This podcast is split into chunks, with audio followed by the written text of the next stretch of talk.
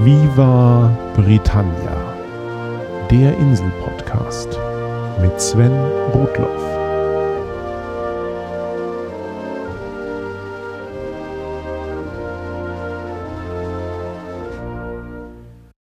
Herzlich willkommen zu Folge 48 von Viva Britannia, dem Podcast über Großbritannien und die Briten. Diese Episode ist wieder einmal eine kleine Premiere. Im neuen Format vor Ort werde ich immer mal von meinen aktuellen Erlebnissen auf der Insel berichten und sie zum Anlass nehmen, Wissenswertes zu einem Ort oder einem Thema zu behandeln. Den Anfang macht die britische Hauptstadt London. Dort habe ich Ende Oktober ein paar nette Tage mit meiner Liebsten verbracht. Dann machen wir uns mal auf den Weg.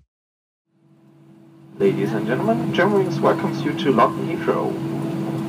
Please remember to keep your seatbelts fastened until we have reached our final parking position and the final seatbelt signs above you have been turned off. We thank you for having chosen Germanwings and wish you a pleasant stay here in London and above all a safe onward journey. Thank you and goodbye. Wie ich bereits in Folge 45 zur Reiseplanung erwähnt hatte, sollte man sich auf einen Kurztrip nach London keinesfalls mit dem eigenen Auto aufmachen. Das Verkehrsaufkommen in der britischen Hauptstadt ist legendär. Parkplätze sind rar und teuer und in der Innenstadt muss man mit der Congestion Charge auch noch eine Sondergebühr für die Straßenbenutzung bezahlen. Der bequemste Weg nach London führt daher entweder über Zug oder Flugzeug. Der Eurostar-Zug bringt einen vom Festland durch den Kanaltunnel bequem bis zum Bahnhof St. Pancras mitten in London. Von Brüssel oder Paris dauert das insgesamt gerade mal zwei Stunden. Wer von Köln aus startet und in Brüssel umsteigt, kann die Reise in viereinhalb Stunden schaffen. Von Frankfurt am Main dauert es fünfeinhalb Stunden. Mit dem Flugzeug braucht man von Deutschland nach London etwa anderthalb Stunden. Reine Flugzeit versteht sich. London wird von insgesamt sechs internationalen Flughäfen bedient. Der größte davon ist Heathrow im Westen der Stadt. Das heißt auch, dass man als Kontinentaleuropäer beim Anflug auf oder beim Abflug von Heathrow in der Regel die Stadt überfliegt. Ein wirklich lohnenswertes Panorama. Heathrow ist der größte Flughafen Europas und der drittgrößte weltweit. Lange Zeit hatte er einen schlechten Ruf, aber seit diversen Erweiterungen und Modernisierungen kann ich nichts Schlechtes über Heathrow sagen. Natürlich sind einige Wege aufgrund der Größe der Anlage recht weit, aber die Beschilderung und die Einrichtung des Flughafens sind meines Erachtens sehr gut. Heathrow verfügt über insgesamt fünf Terminals, wobei Terminal 5 fast ausschließlich von British Airways genutzt wird. Wenn man also nicht gerade mit dieser Airline auf die Insel reist, ist die Wahrscheinlichkeit groß, dass man im zentralen Bereich der Terminal 1 bis 3 ankommt. Diese Unterscheidung wird später noch wichtig, nämlich dann, wenn man mit öffentlichen Verkehrsmitteln zurück an den Flughafen will. Dafür muss man sich schon merken, von welchem Terminal man abfliegt, da die Terminals 1 bis 3 bzw. 4 und 5 jeweils eigene U-Bahn- und Bahnstationen haben. Bis auf einen liegen auch die anderen internationalen Flughäfen Londons deutlich außerhalb der Stadt. Im Uhrzeigersinn von Heathrow im Westen um London herum sind es Luton im Nordwesten, Stansted im Nordosten, Southend im Osten und Gatwick im Süden. Alle diese Flughäfen sind zwischen 40 und 60 Kilometer von der Londoner Innenstadt entfernt und entsprechend muss man einen längeren Transfer einplanen.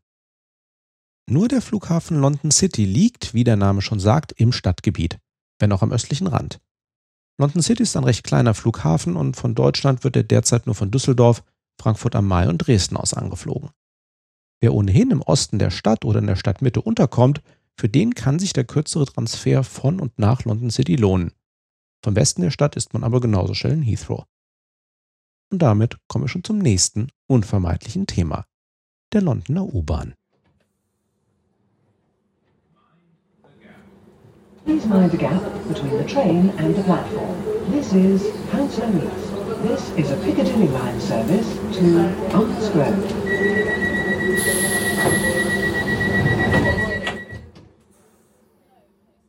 Offiziell heißt sie London Underground, aber jeder nennt sie nur The Tube, die Röhre. Sie ist die älteste U-Bahn der Welt. Die ersten Strecken, die damals noch von Dampflokomotiven bedient wurden, gingen 1863 in Betrieb.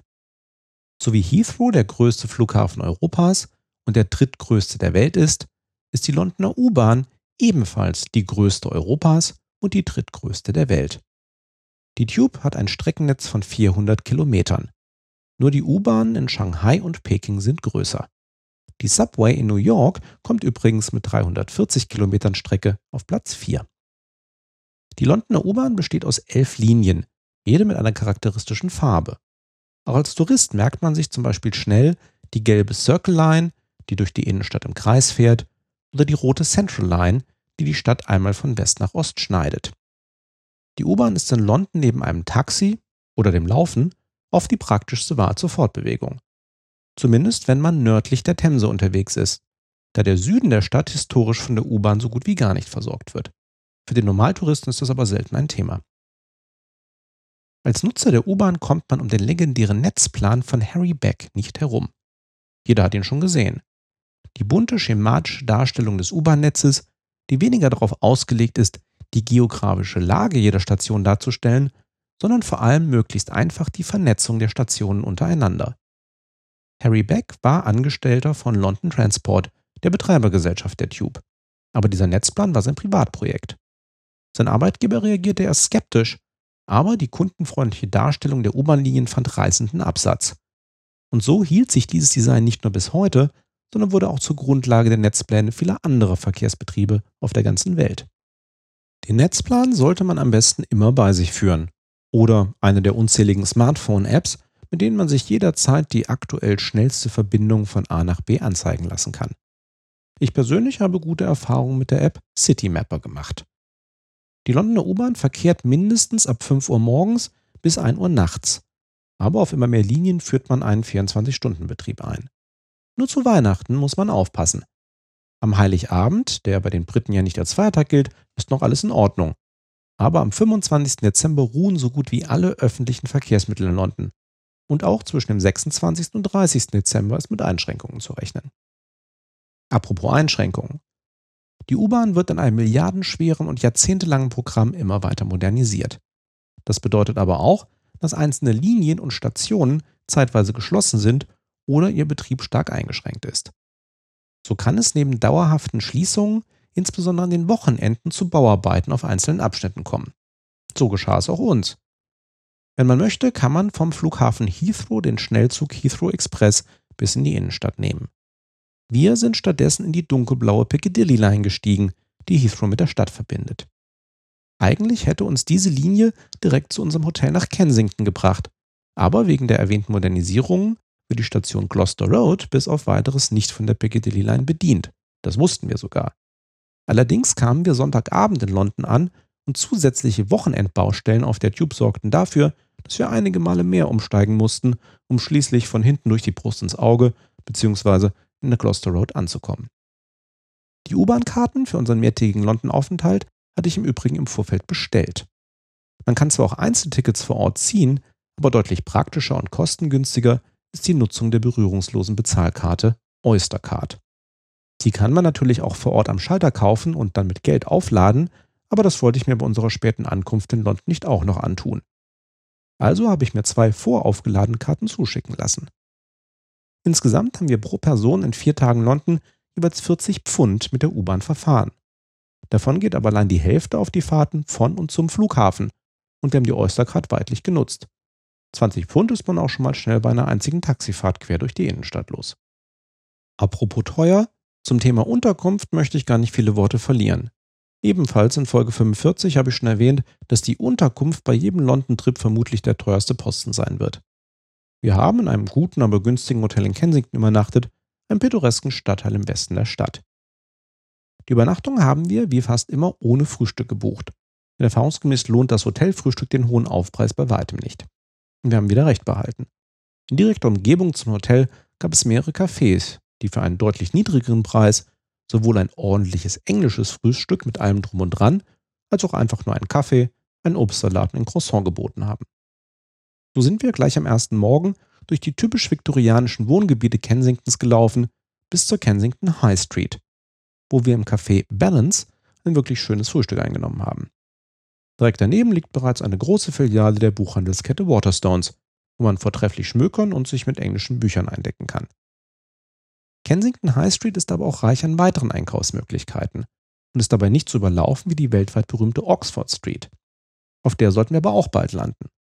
Unseren vollen Mägen spazierten wir erst an den Schaufenstern der Kensington High Street entlang, dann durch den Hyde Park und schließlich bis zur Oxford Street. Und das alles bei schönstem Wetter. London zeigte sich in diesen Tagen Ende Oktober von seiner besten Seite. Zwei Tage war es sonnig und trocken und die nächsten zwei Tage zwar grau und gelegentlich nieselnd, aber immer noch angenehm warm. Im Hyde Park, der größten Parkanlage der Stadt, mit über zweieinhalb Quadratkilometern Fläche, war man sofort dem hektischen Straßen entkommen. Und am Teich tummelten sich Scharen von Wasservögeln und Kinder spielten im Laub. Im Rückblick hätten wir da schon skeptisch werden müssen, warum an einem Montagvormittag so viele Familien in der Stadt unterwegs waren. Aber dazu komme ich später.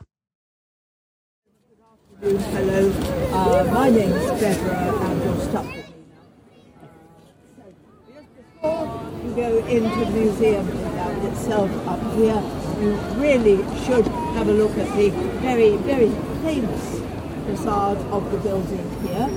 You have a minute to do, um, or possibly even two minutes, while I tell you why it's here in the first place. You know why you are, but not why it is. And we have this museum entirely or almost entirely due to one Das Gebäude, von dem die Dame hier spricht, ist das Britische Museum. Vor unserem London-Trip hatte ich auf Twitter nach Empfehlungen für Aktivitäten in der Hauptstadt gefragt. So kam ich über einen englischen Bekannten auf die London Walks, einen der zahlreichen Anbieter von Stadtrundgängen, offenbar aber auch einen der besten. Auf der Website www.walks.com finden sich über 100 unterschiedliche Touren. Jeder davon kostet 9 Pfund, dauert etwa zwei Stunden und man muss sich nicht vorher anmelden, sondern kommt einfach zur entsprechenden Zeit zum angegebenen Treffpunkt. Inhaltlich ist wohl für jeden etwas dabei, ob es nun um die Highlights von London, um einzelne Stadtbezirke, um Jack the Ripper, Harry Potter oder Sherlock Holmes oder um alte Pubs oder eben das Britische Museum gehen soll. Die Führer kennen sich in ihren Themen jeweils sehr gut aus und haben oft auch eine offizielle Blue Badge, die geprüfte Fremdenführer auszeichnet.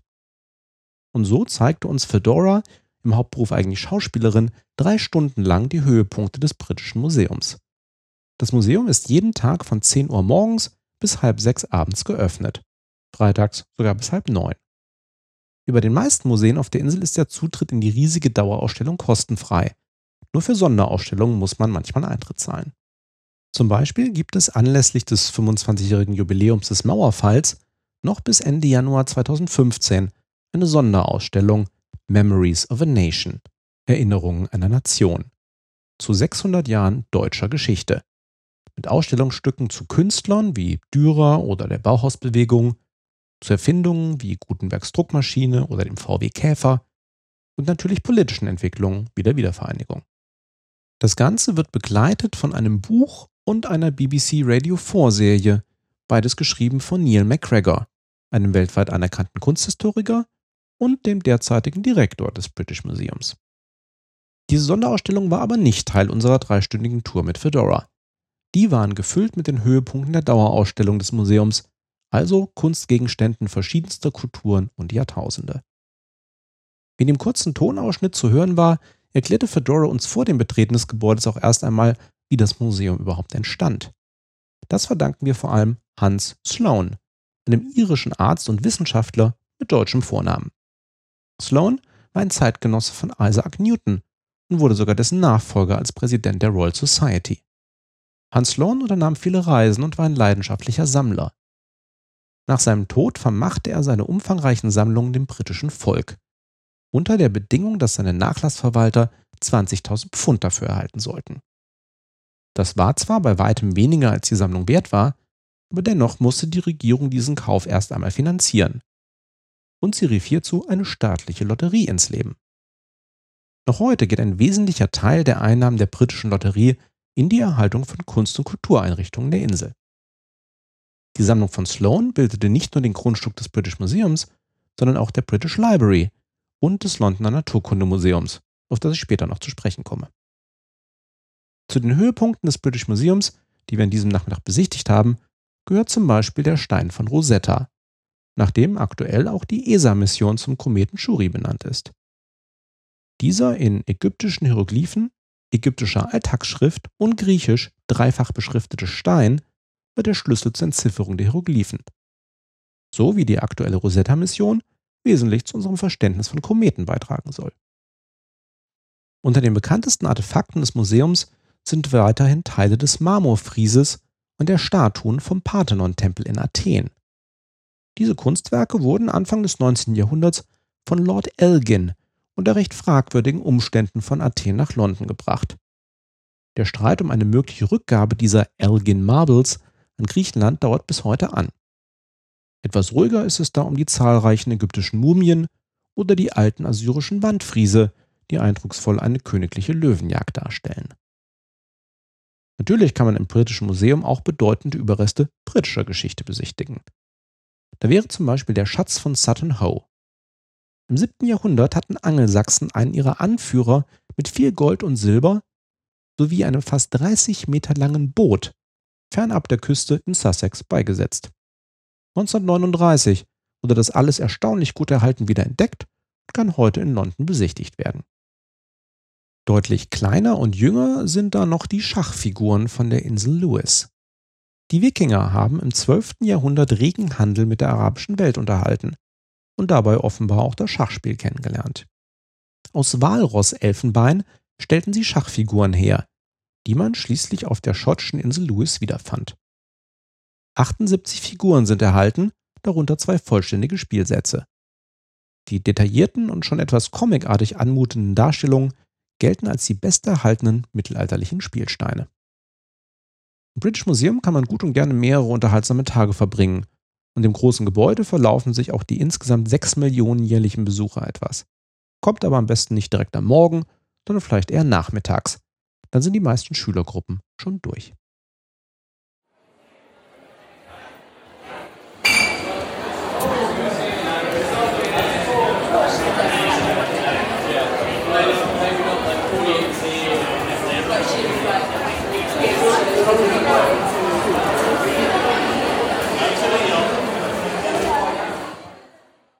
Wo wir gerade bei Museen sind, das, was ihr gerade gehört habt, war das Londoner Wissenschaftsmuseum.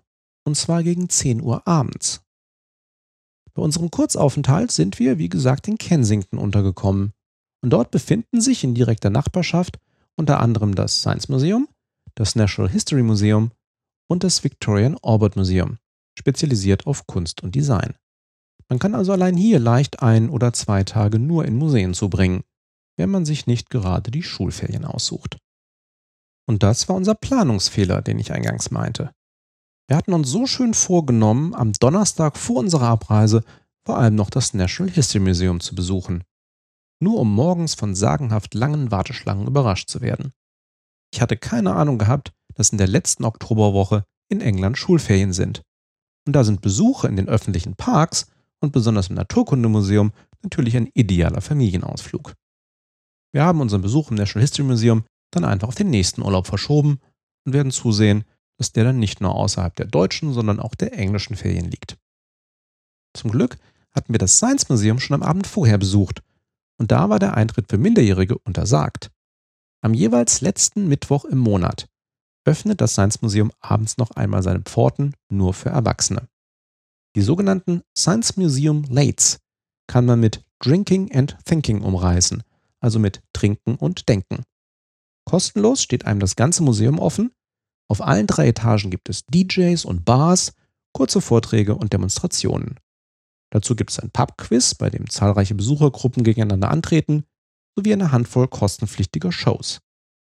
Jeden Monat finden gut 3000 Besucher ihren Weg zu den Science Museum Lates. Wie ich finde, ein tolles Konzept, um ein Museum für die breite Öffentlichkeit noch zugänglicher zu machen. Und das funktioniert sogar während der Schulferien.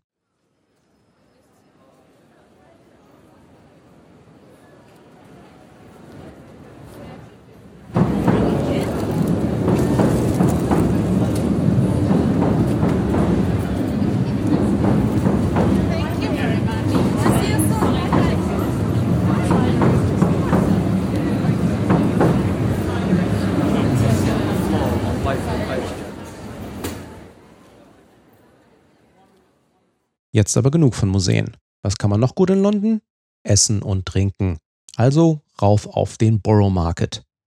Einen Markt gibt es im Stadtteil Southwark am südlichen Themseufer angeblich schon seit 1000 Jahren. Aber erst in den letzten Jahren hat sich der Borough Market, nicht zuletzt durch den Fernsehkoch Jamie Oliver, zu einem Magneten für Foodies gemausert.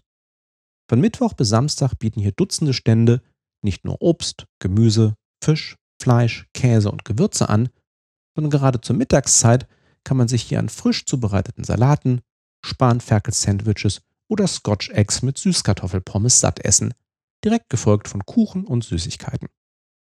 Der Borough Market liegt direkt neben der U-Bahn-Station London Bridge und über den Markt verlaufen gleich zwei Bahntrassen. Daher auch das markante Geräusch im Einspieler eben. Ein oder zwei Stündchen kann man hier gut zubringen und in direkter Nachbarschaft gibt es auch diverse Bars, Cafés und einen Weinhandel. Meine absolute Empfehlung in dieser Gegend für Bierliebhaber ist die Bar The Rake. Die findet man direkt am Markt versteckt in der Nähe der Toiletten. Dieser Pub öffnet bereits mittags und ist vielleicht nicht groß, verfügt aber über ein großartiges und ständig wechselndes Angebot an Bieren aus aller Welt. Mit denen kennen sich die Herrschaften hinter der Theke bestens aus. Und immer wieder haben mich die Jungs aus der Rake Bar mit absolut passenden Empfehlungen beglückt. Ob mal eben auf ein Frühshoppen zu Marktzeiten oder für eine kleine Bierreise abends. Hier finden Craft-Bier-Liebhaber ein kleines Zuhause in der Ferne. Wer sich für ordentliches Bier interessiert, kann in London mittlerweile ohnehin an vielen Stellen fündig werden. Deutlich größer als The Rake und mit einem sagenhaften Angebot von 45 wechselnden Fassbieren ausgestattet, ist der Pub der Craft Beer Company in Covent Garden. Die Craft Beer Company hat mehrere Etablissements in London, aber das hier ist das größte. Mein Tipp? Bestellt lieber halbe Pints statt ganze, dann könnt ihr mehr Sorten probieren. Prost! Zum Thema Essen möchte ich noch drei konkrete Empfehlungen loswerden, jede in einer eigenen Kategorie. London ist bekanntermaßen ein geschäftiges Pflaster und die Arbeitnehmer haben nicht viel Zeit für eine ausgedehnte Mittagspause. Daher gibt es viele Ecken, an denen man schnell, gut und günstig essen kann. Eine Ladenkette mit frischer asiatisch angehauchter Küche, die ich bisher noch nicht kannte, ist Itzu. Einer der Gründer von Itzu war auch schon bei der bekannten Restaurantkette Pret à Manger beteiligt. Itzu konzentriert sich auf fettarme Kost. Hier bekommt man Suppen, Salate, Sushi und andere Reisgerichte. Allein in London hat Itzu mittlerweile 50 Niederlassungen und für einen gesunden Snack zwischendurch sind sie prima. Wer ein wenig mehr Zeit hat, dem sei das indische Restaurant Roti Chai in der Nähe der Oxford Street empfohlen. Im Erdgeschoss gibt es tagsüber indisches Streetfood und im Untergeschoss gibt es ein modernes indisches Restaurant. An dieser Stelle muss ich dem bekannten Podcaster Holger Klein danken, der das Roti Chai nach einem London-Aufenthalt weiterempfohlen hat. Absolut zu Recht, wie ich finde. Und wer schließlich ein wenig legerer und klassischer britisch mag, dem empfehle ich einen Abstecher zu dem Gastropub, der direkt in der Nähe unseres Hotels in Kensington liegt. Das Hereford Arms ist ein Pub, in dem man viele Stunden einfach gemütlich sitzen kann und dazu gibt es eine gute Auswahl an Bieren, Wein und Essen. Ordentliche Fisch und Chips bekommt man hier genauso wie gebratene Täubchen. Bei der entspannten Atmosphäre fühlt man sich fast wie in einem britischen Landgasthof und nicht wie mitten in der größten Stadt der EU. So viel zu meinem Trip nach London. Natürlich war das bei weitem nicht alles, was wir dort in vier Tagen gemacht haben. Wir waren am Tower, um uns die Kunstinstallation zur Erinnerung an den Beginn des Ersten Weltkrieges anzusehen. Wir haben in unzähligen Läden nach Klamotten gestöbert und einiges mit nach Deutschland gebracht. Wir haben uns das Musical The Book of Mormon in einer Nachmittagsvorstellung angesehen. Wir waren in einem nicht wirklich erwähnenswerten Restaurant in Chinatown. Wir haben von ferne den Schauspieler Michael Caine bei der Premiere des Films Interstellar auf dem Leicester Square gesehen und so weiter und so fort. Und ich bin sicher, unser nächster Trip auf die Insel wird bestimmt wieder genauso bunt und entspannt. Was erwartet euch in zwei Wochen? In der letzten inhaltlichen Folge von Viva Britannia in diesem Jahr kehren wir zu einem Thema zurück, das uns allen durch den Magen geht. Ich hätte da, passend zur Vorweihnachtszeit, noch das eine oder andere zum britischen Essen zu ergänzen. Bis dahin, thanks for listening, cheers and bye bye.